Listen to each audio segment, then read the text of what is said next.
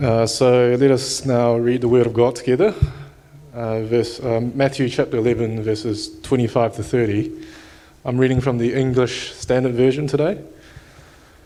At that time, Jesus declared, I thank you, Father, Lord of heaven and earth, that you have hidden these things from the wise and understanding and revealed them to little children. Yes, Father, for such was your gracious will. All things have been handed over to me by my Father, and no one knows the Son except the Father, and no one knows the Father except the Son, and anyone to whom the Son chooses to reveal him.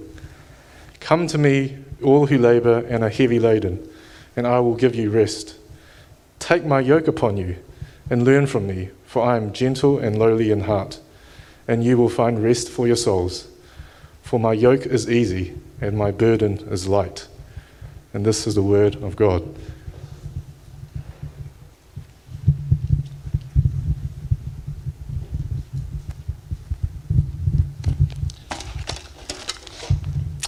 Thank you.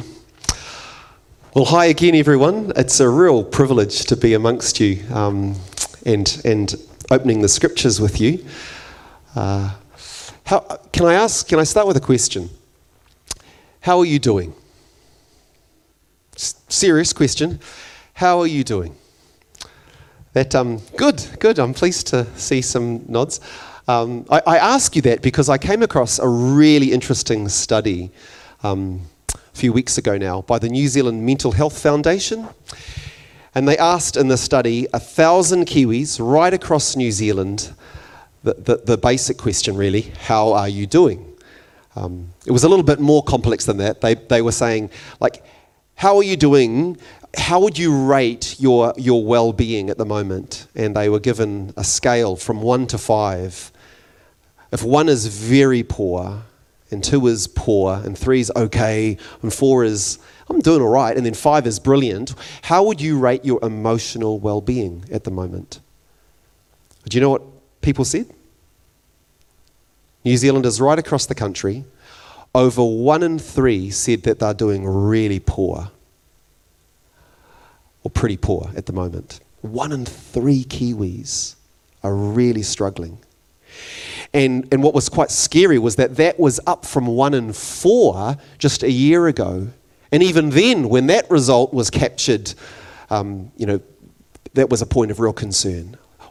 36%, just over one in three of us at the moment, are saying that we're, we're really, actually, if we're honest, we're not doing that great. And I, mean, I guess it's no surprise. Over the last two years, we've had what? constant, it seems, but you know, some pretty sustained lockdowns with lots of social isolation. With that, we've had things like relational breakdowns within families where there's been disagreements over some of the, the responses to the public health crisis. We've got financial uncertainty with all of that. Um, and, and also just the, I guess, the ongoing change and, and some of the sense of loss that we're experiencing at the moment it's no surprise that many New Zealanders are, are weary and burdened and anxious and stressed. Do you realise, I, I don't know if you do, but, but the, the Royal College of GPs in New Zealand, they, they, they've just told us that 30% of doctors' visits at the moment, 30% relate to mental or emotional health. We're not doing that great at the moment. Now, with, with mental and emotional health, as with physical health, it's often very important to go to a doctor, right? You know, we medical professionals have an important role in our society. But if we were to consult Jesus this evening, the one in whose name we are gathered, at his invitation here, if we were to talk to him, the greatest physician the world has ever seen, if we were to ask him about our weariness of soul at the moment, what do you think he would say to us? What would be his prescription? Well, let's, let's listen again to those words that were read. Uh, let, me, let me read them to you once more, and they're up on the screen. At that time, Jesus said, I praise you, Father, Lord of heaven and earth because you have hidden these things from the wise and the learned and revealed them to little children. Yes, Father, for this is what you were pleased to do. And then Jesus goes on to say, All things have been committed to me by my Father. No one knows the Son except the Father, and no one knows the Father except the Son, and those to whom the Son chooses to reveal him. And then Jesus finishes with these words Come to me, all you who are weary and burdened, and I will give you rest. Take my yoke upon you and learn from me, for I am gentle and humble in heart, and you will find rest for your souls. For my yoke is easy and my burden is light. So, in these words, Jesus is giving us, I think, a prescription. This is his antidote for, for weariness, for anxiety, for the stress that we many of us are carrying in our hearts. And so I think it's worth, at this kind of moment, sitting with these words, listening carefully to these words, working slowly through what Je- and carefully through what Jesus is saying here, line by line, word by word. That's what I'd like to do in the time that we've got together. Is that okay? so let's let's do that. Let's what is Jesus' prescription for us? Well, he starts off with the word come. Come. I remember once seeing a sign outside a church. Church was on the main road, and, and they thought they'd make use of their, you know, their kind of their roadside kind of marketing opportunities, and they put a sign out the front that said, "God's favorite word is come." Yes, Jesus says, "Go, go and make disciples of all nations," and yes, Jesus says, "Give." You know, give your life away in service of me and the gospel. That's what it means to be a disciple. And yes, Jesus says love and pray and teach and share and forgive. But his favorite word is come. Come, Jesus says. Come to me. Jesus calls us to himself. Darrell Johnson is um, a North American theologian, and I, I'm really indebted to some of his work on this particular text. He, he writes these words about this. He says this Christianity, when you think about it, Christianity began on Palestinian soil as a relationship with a person. But then it moved onto Greek soil and it became a philosophy. Then it moved onto Roman soil and it became an institution. It moved onto British soil and it became a culture. It moved onto American soil and it became a business, an enterprise. And he says, now, when you think about it, Christianity is a philosophy. It's the most coherent and, and all encompassing of all philosophies. And yes, Christianity is an institution, the most redemptive and life giving of all institutions, or at least it's supposed to be. And Christianity is a culture. It's the most inclusive and transformative of all cultures. And Christianity is an enterprise. It's the grandest imaginable. The enterprise of restoring the whole universe. But Christianity is essentially a person. Come to me, Jesus says. Come to me. And then what does he say? He says, All you who are weary and burdened. Or as some translations say, All you who are weary and overburdened.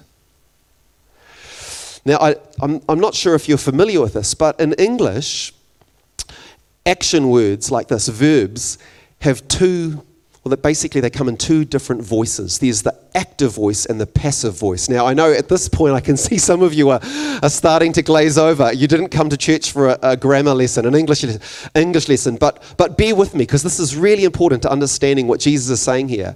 So in, in English, we have the, the active voice and the passive voice. But in Greek, and these words were originally written in Greek, in Greek, verbs have three voices the active voice, the passive voice, and what's known as the middle voice. And this is important. Let me give you an example.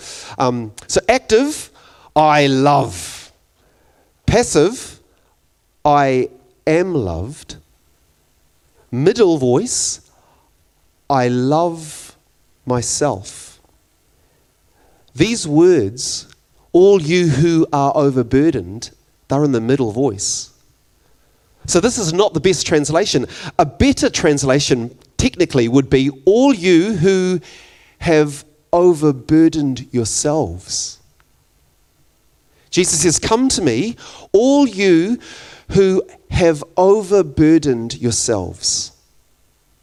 Much of the time, excessive weariness is our own doing. That's the story of my life. I, uh, I look to my own resources, my own abilities, or whatever it might be, to try and, and, and, and address the challenges that I'm facing. And I wear myself out. I look to other people, other frail, finite, broken people just like me. I look to them for the affirmation and the significance that only God can give. And I wear myself out trying to please them. I look to my own achievements to, to, to try and feel secure or, or significant, and they're never enough and I, I find myself worn out. You don't believe me, do you? None of you look as though you're. I mean, it's hard to see past your masks. I'd love to see your whole faces, but it doesn't really look as though you get what I'm saying. Let me give you an example. Anyone here heard of Madonna? The, you know, the pop star from the, or she, you know, she was around in the 80s and the 90s, really. That was when she was at her peak. So it was a wee while ago now. But she's still around, and um, and she's still pretty kind of dominant force when you, when you get when you, when you hear her talk. Once she was interviewed and she was talking about herself, and I, I remember reading this interview years ago, and I thought, wow, this captures something of, of our world and the problems that we so often face. It so struck me what she said that I, I recorded it, I, I wrote it down. This is what she said. She said, I have an iron will. And all of my will has always been to conquer some horrible feeling of inadequacy. I push past one spell of it and I discover, I, I, I, prove myself to be a special human being. And then I get to another stage and, and I think I'm mediocre, I'm uninteresting. Again and again, my drive in life is from this horrible feeling, this horrible fear of being mediocre. And that's always pushing me, pushing me. Because even when I, I, I, I, prove that I'm, I've become somebody, I still have to, again, prove that I'm somebody. Again and again, my struggle has never ended. Did you hear that? My struggle has never ended, and it probably never will. Much of the time, excessive weariness is our own doing. We're struggling to prove our own worth. We're struggling to prove that we're somebody.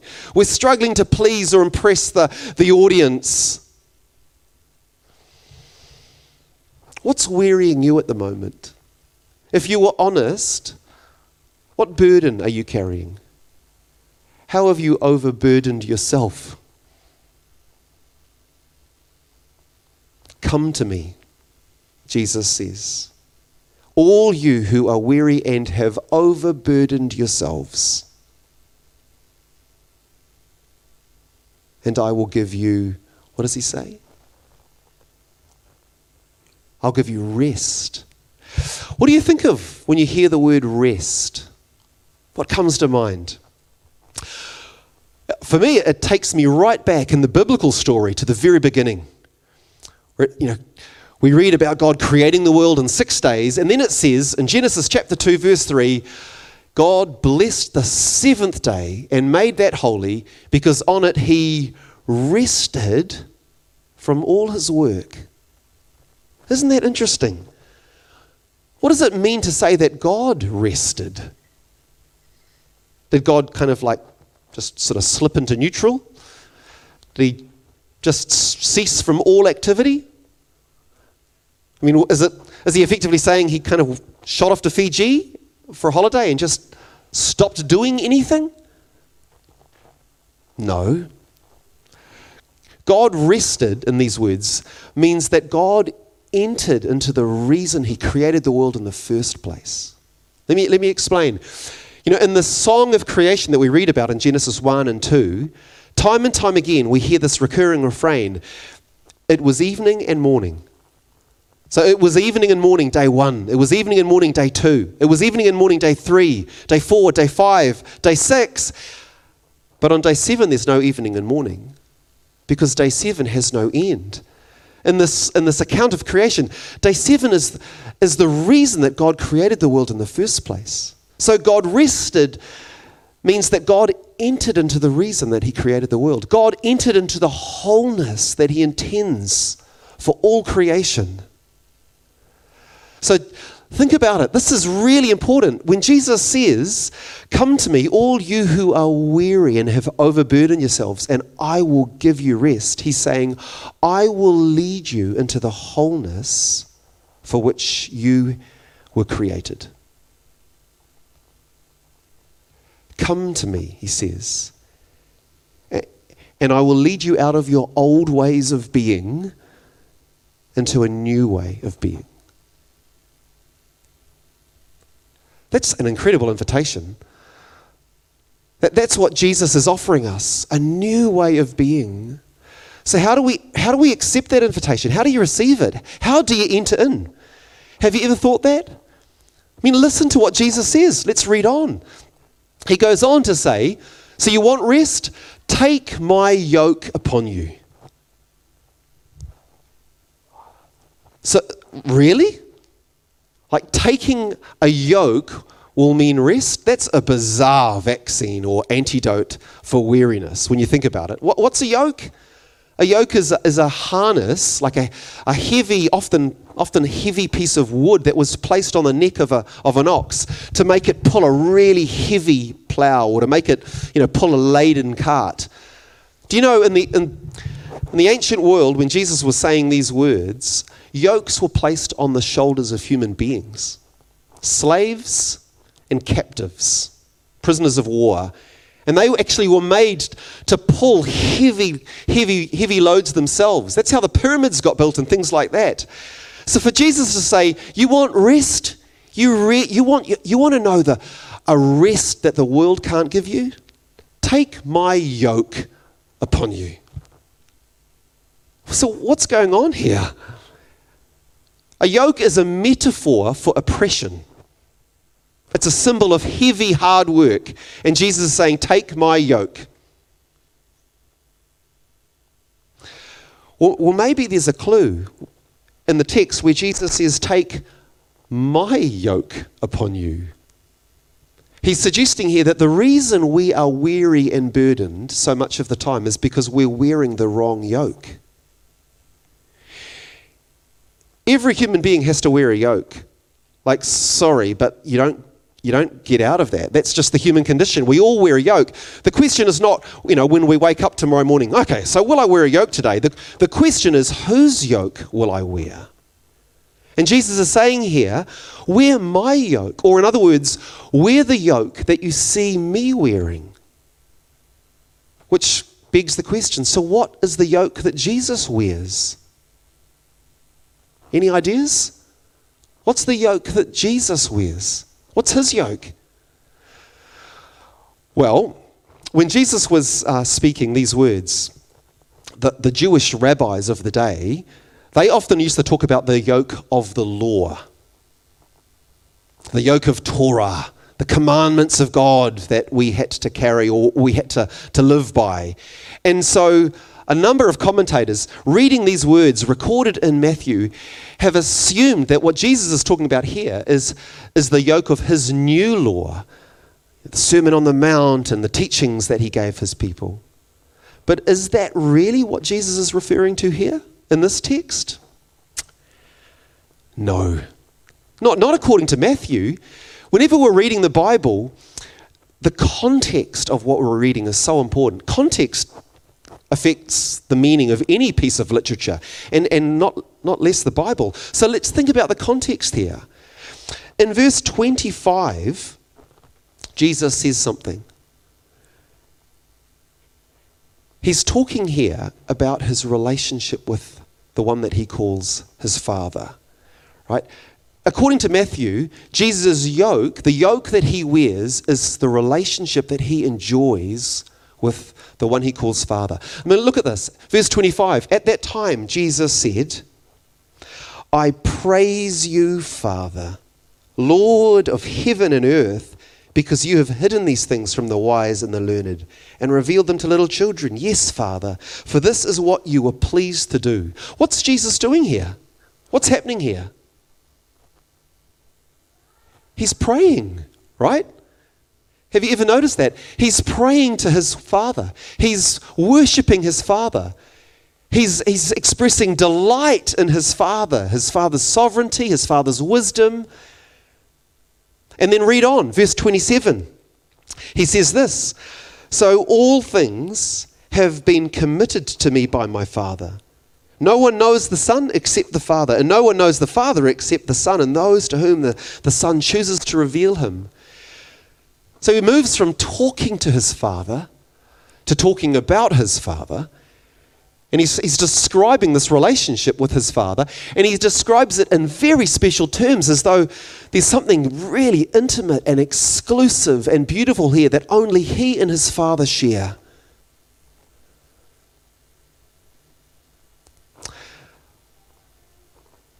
He's referring to the, relationship that he, as the Son of God, has shared with his Father and the Spirit from before the beginning of creation. And from within that relationship, from within that, that beautiful conversation, he turns out to the crowds, he turns out towards us, and he says, So come, take my yoke my yoke is my relationship with the Father, and I'm inviting you to share this relationship. Come in. Enjoy the intimacy that I experience with my Father. You guys look bored. Don't you think this is breathtaking? The eternal Son of God has said to us that the relationship that he enjoys with the Father is ours. So, according to the famous, um, well, he's not that famous, but a very well known Scottish theologian, Thomas Torrance, he says uh, in these words Jesus is offering us entry into the inner fellowship of God's life you know, or, or, to put it another way, we've been given the most exclusive VIP pass in the history of the cosmos. Jesus says, Come in, come right in, and enjoy the relationship that I share with my Father. It's yours, it can be yours. So the question is, how do we receive that? Well, what else does Jesus go on to say? He says, Come in and learn from me, for I am gentle and humble in heart. I am gentle and humble in heart. Some time ago, I came across a study that was done. It was, it was a really interesting study.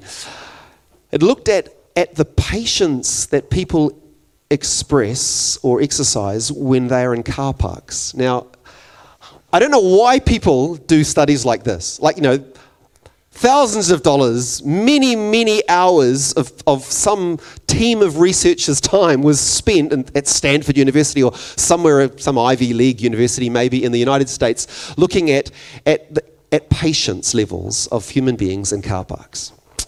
Do you know how long it takes the average person after you've done your shopping? Might be at Mitre 10 or, you know, Bunnings, Pak'nSave, wherever it is, Do you know how long it takes the average person after they've done their shopping and they've got to their car to leave their car park? You know, how long does it take to put your groceries or your, your shopping away, get in the front door, you know, shut the door, put your seatbelt on, start the car, start the engine, look in the rearview mirror, and then get out of your car park? How long does it take? On average, 32 seconds.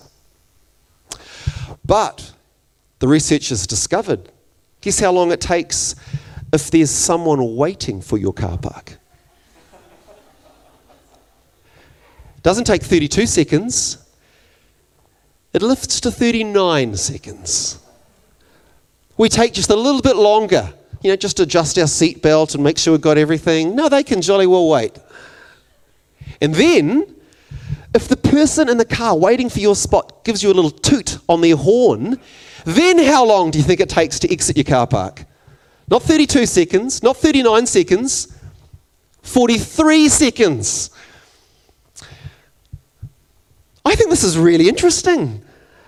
I think you know these researchers with the study have captured something about the human spirit. There is something fundamentally self-centered about us. Martin Luther, the, the Protestant reformer, said that, that, that humans, we are people curved in on ourselves. There is something fundamentally self centered about us. Our hearts, we, we, we exalt ourselves, we prioritize ourselves over others. Now, I know there are exceptions to that. You know, I mean, parents care for their children beautifully, sacrificially. We, we love those who are dearest and nearest to us. But at heart, we are self centered. But not Jesus. He says, I am gentle and humble in heart. He says, I won't berate you for overburdening yourself. I know why you get yourself into such a state. I know why you chase after other gods, why you choose to wear other yokes. And I will not scorn you for that and, and, and keep you at a distance or make you wait. No, I'm gentle and humble in heart. Come to me, you who have overburdened yourself. Learn from me. Let me lead you out of your old ways into my way, into a new way. And you'll find rest for your souls. For, and the final line, for my yoke is easy, he says, and my burden is light. We know what his yoke is. So, what's his burden? What is the burden that Jesus is inviting us to carry here? Any ideas?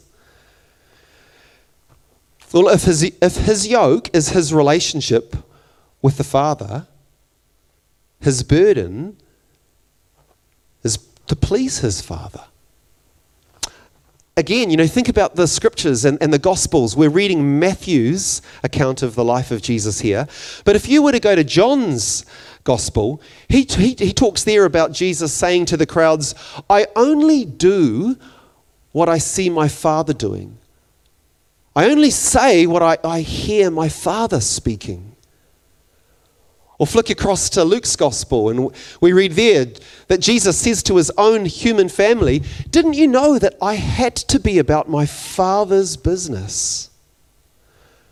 And reflecting on these words, um, Darrell Johnson, he says this So Jesus lives his whole career, if we can use that word of Jesus, he lives his whole career for an audience of one. He's driven, again, if we can use a word like that for Jesus, he is driven to please the Father. Nothing less, nothing more.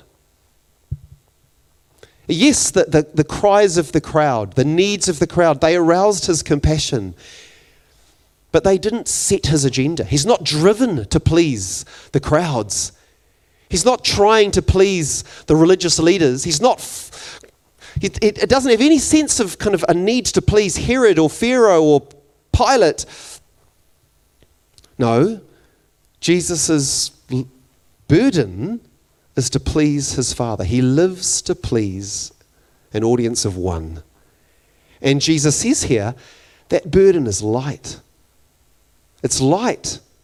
And just before we finish, again, context is so important. If you were to flick back earlier in this chapter to verse 20, you'd read there that, that the towns of Chorazin and Bethsaida and Capernaum Jesus' hometowns almost, the, the, the, the, towns that he grew up around, that he ministered amongst, those towns are rejecting his, his leadership, his teaching, his ministry. They say, amongst other things, that he's got a, an evil spirit. That's how he's able to perform the miracles, they say. Or they say he's in, in cahoots with the devil, or, they, or he's just he's, he's lost his mind, he's bonkers. And at one point, they, they pick up rocks to kill him. They've rejected him. It's like his ministry is a failure. It's like he's the, he's the coach of the All Blacks during their worst ever slump in form. You know, it's, it's, like, it's like he's coaching the All Blacks and they've lost five out of six games on the trot.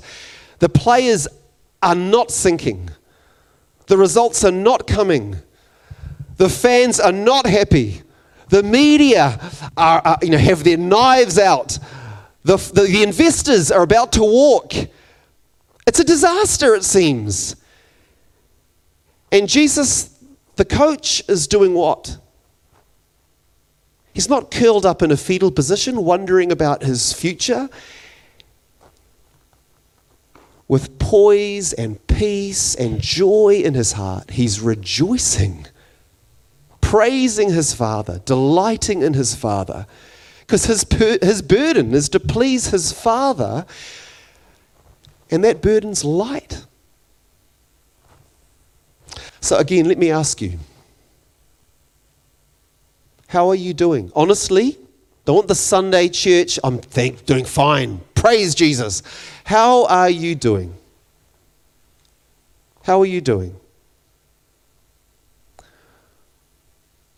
Are you weary? Is your soul overburdened? How have you overburdened yourself, maybe?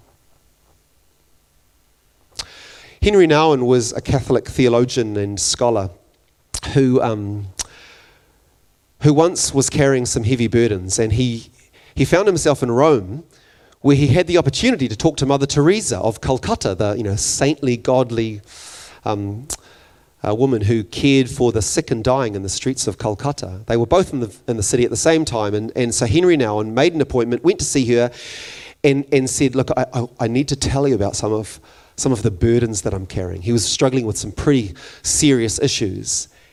And as he, as he, as he shared some of his burdens with Mother Teresa, she said to him, and this was her prescription, she said, Spend one hour a day adoring your Lord and do nothing that you know to be wrong, and you'll be fine. Spend one hour a day adoring your Lord. it's a one hour a day adoring, focusing on your Lord, and do nothing that you know to be wrong, and you'll be fine. Besides gathering together like this, as the, you know, on Sunday, besides this practice, what practices, or maybe what, what single practice have you found most helpful for focusing on Jesus and adoring Him?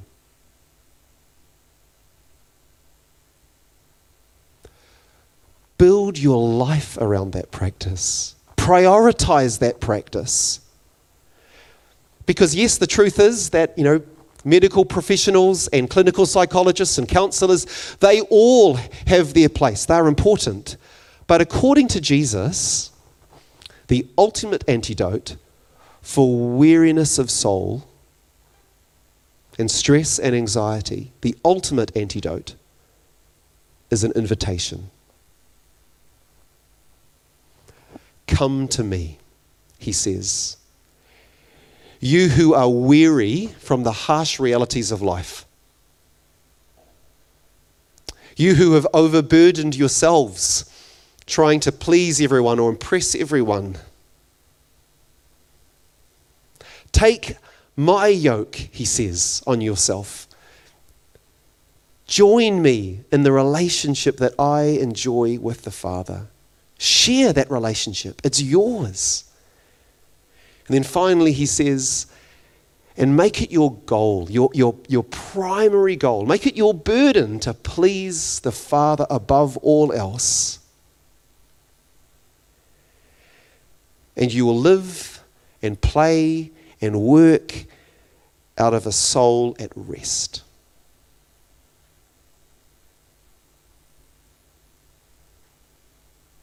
Let's pray.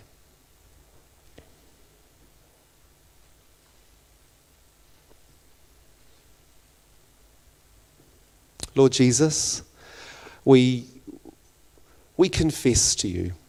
We, we, we acknowledge that so often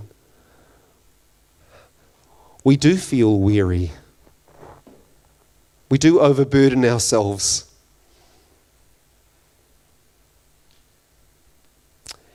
And, and we're sorry for that. And we thank you, Lord, for this wonderful invitation that you extend to each one of us. Thank you, Jesus. You know our burdens. And with those burdens, we come to you now. We respond to your invitation. Come to me. Would you give us your spirit now? Strengthen us. Give us the grace to enter in uh, to the relationship that you offer us. Your relationship with the Father. And Lord, would you give us the grace to make it our goal, our burden to please our Father in heaven above all else? that we might know the rest that you promise us. And Lord, we think of those who aren't here, who we know, who we love, who we care about, and, and who are weary and burdened right now. We pray for them. give them the grace to hear your invitation and to respond. And Lord, we pray for those, those people, those communities, those parts of New Zealand and the world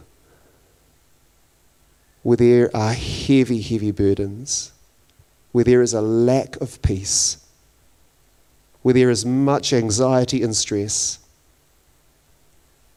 Lord Jesus, would you make yourself known there? Pour out your peace. And through your people, by your word, would you extend your invitation? And would there be many, many people tonight around the world who hear your words and respond to your invitation?